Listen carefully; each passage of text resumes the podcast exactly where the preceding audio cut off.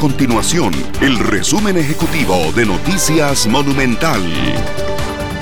Hola, mi nombre es Fernanda Romero y estas son las informaciones más importantes del día en Noticias Monumental. Lo que se espera es una alta visitación por parte del turista nacional e internacional, es lo que espera el sector turismo este fin de semana que se extenderá, ya les decíamos, por ley hasta el lunes 13 de septiembre, esto en conmemoración de la independencia del país. Eso sí, ante la cuarta ola de contagios de COVID-19 y la saturación hospitalaria que atraviesa el país en este momento, los empresarios urgen a los turistas respetar todos los protocolos sanitarios.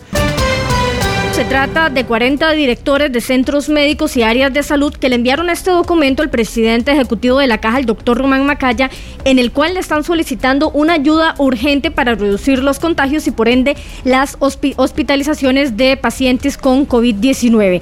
Según lo dio a conocer el diario La Nación, en el documento los directores exponen su preocupación por el relajamiento de algunas medidas para combatir la pandemia como la restricción vehicular sanitaria, incluso la falta de capacidad capacidad hospitalaria para atender esta cuarta ola eh, de coronavirus obligó ayer a las autoridades de la Caja Costarricense de Seguro Social a solicitarle al Ministerio de Salud la reactivación del uso de camas de centros privados, que incluso el sector privado desde esta semana ya se puso a disposición con 122 camas.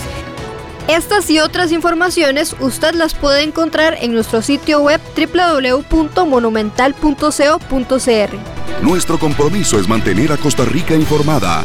Esto fue el resumen ejecutivo de Noticias Monumental.